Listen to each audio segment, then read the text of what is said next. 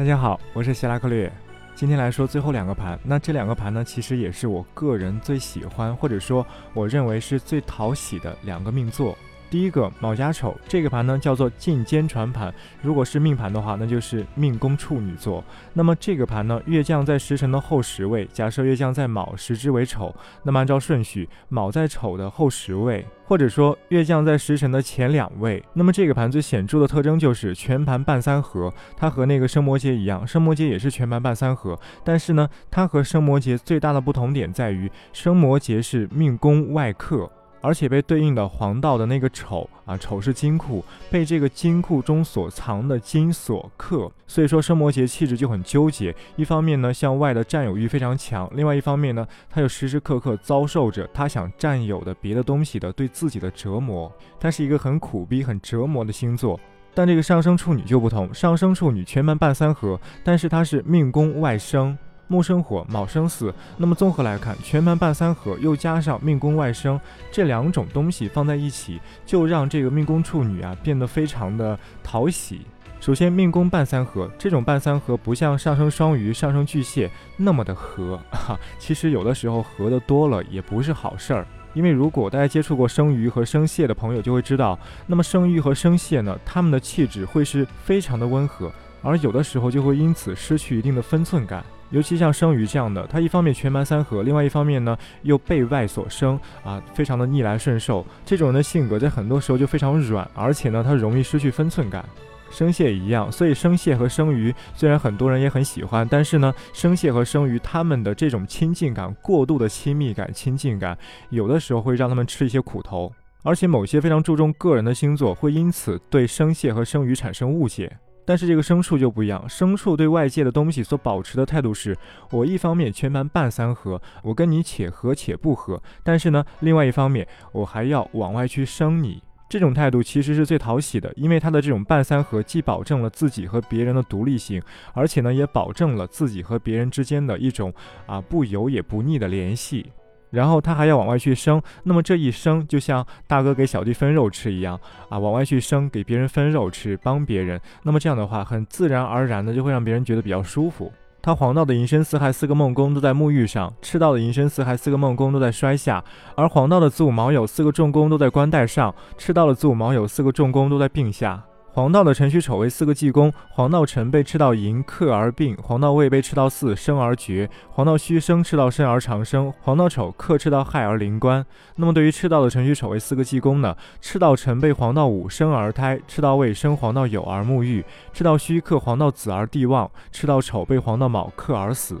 总体来讲呢，这个盘，这个命盘上升处女，这些人的态度有点类似于事不关己，高高挂起，然后呢，在挂起的同时，还要尽自己一点力所能及的力量去影响别人。那么这种态度，其实在我们现代社会是最好的、最讨喜的。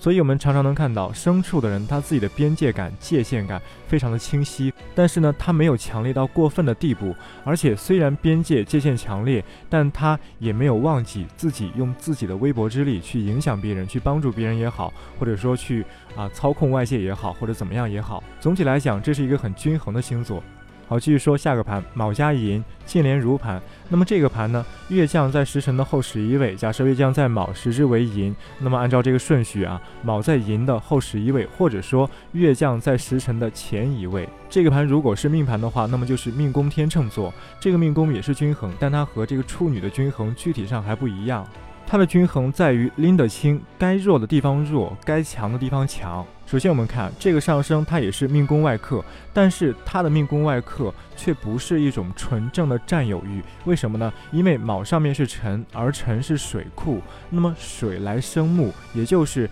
辰中所藏的这个水来生这个命宫的卯。表面上卯克辰，命宫外克，但实际上呢，这个命宫恰恰被黄道上的辰，被辰中所藏的这个水被它所生，卯克时生，表面去克，实际被生，这种关系就是舒服。它不是说固执的要去克，要去占有，而是呢，在克的过程当中，源源不断的找寻来生自己的东西啊。那么这种想法就非常的好，非常的圆融。命宫对应黄道上的木库，一共有四种可能啊：生摩羯、生白羊、生巨蟹，还有这个生秤。这四种命宫表面上都是往外去克，但实际上呢，考虑库中所藏的东西，这四个上升它们各有不同啊。对于生摩羯来说，它是背外克。表面去可，实则被可啊，这非常苦逼的。那么对于上升白羊，它实际上是命宫外生啊，表面去可，实际上是去外生。那么这种情况啊也很好，但是呢，这样的话就会流于一种发泄，因为往外去克是对自己的消耗，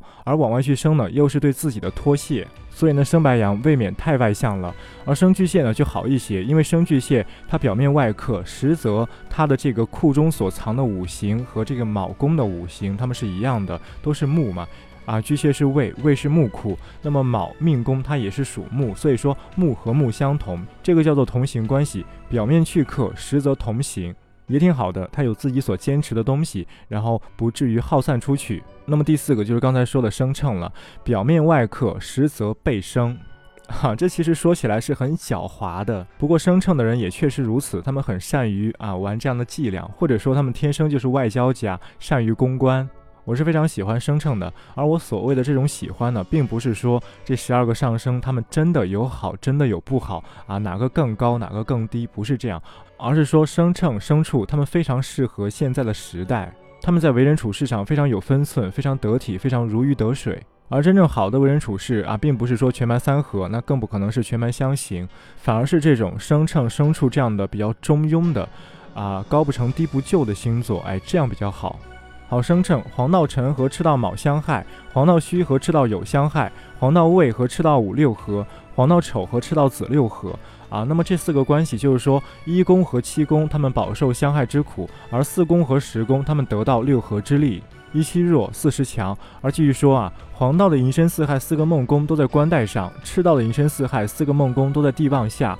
黄道的子午卯酉四个重宫都在临官上，赤道的子午卯酉四个重宫都在衰下。那么这里就要注意了，赤道的寅申巳亥都在地旺下，赤道的子午卯酉都在衰下。这意味着什么？这其实就是我刚才说的，该弱的弱，该强的强。赤道寅申巳亥是二五八十一啊，对外界的表现、交友啊等等。声称的这方面在地旺下，而赤道的子午卯酉，也就是一四七十，这个人本身，这个人作为一个小主体，他自己所拥有的框架，支撑他生命的东西，一四七十这四个重宫呢都在衰下，一四七十衰，二五八十一地旺，那么这显然就是一种己弱他强的局面。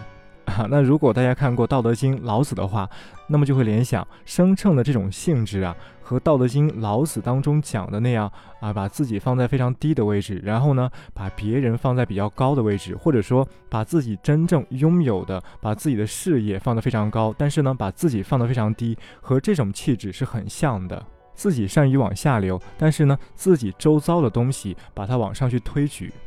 而且刚才也说了，一宫和七宫他们内在相害，而四宫和十宫他们饱受六合。也就是说，即便在子午卯酉之中生秤，也是把四和十看得更重要，而把一和七看得更低啊。所以大家想必就能明白我刚才为什么说生秤它非常善于交际，它非常讨喜。当然，牲畜也是非常讨喜。如果说在生秤和牲畜中非要选出一个，说哪个更讨喜啊？我想是这样的。如果我们不深交的话，那么生秤显然更讨喜，它会让我们非常非常舒服，它会让身边的人非常非常舒服。但是如果要深交，那么牲畜要略胜一筹，因为牲畜有生秤所没有的沉重感。当然了，总体来讲，生秤和牲畜，我个人认为啊，是十二个上升星座中最好的两个。当然，这里所说的好仅限于为人处事，仅限于世俗层面。十二个上升各有不同，每一个都很有特色，而这些特色很有趣。当然，在为人处事上啊，毕竟人是一个社会关系的总和嘛。那对于社会关系，恐怕是生秤和牲畜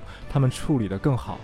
因为我有一些牲畜和生秤的朋友，那么很多时候我也在想，哎，我自己怎么就不是生秤和牲畜呢？哈，当然这是开玩笑了。我自己对我自己的这个星座也是很满意的。啊，但是讲实话，生秤和牲畜，他们的确是最如鱼得水，生活的最清晰也最轻松。好，那么继续说啊，黄道的辰戌丑未四个忌宫，黄道辰被赤道卯克而死，黄道未被赤道午生而胎，黄道戌生赤道酉而沐浴，黄道丑克赤道子而地旺。赤道辰戌丑未四个忌宫呢，赤道辰被黄道巳生而绝，赤道未生黄道申而长生，赤道戌克黄道亥而临官，赤道丑被黄道寅克而病。好，就讲到这儿，我们明天再见。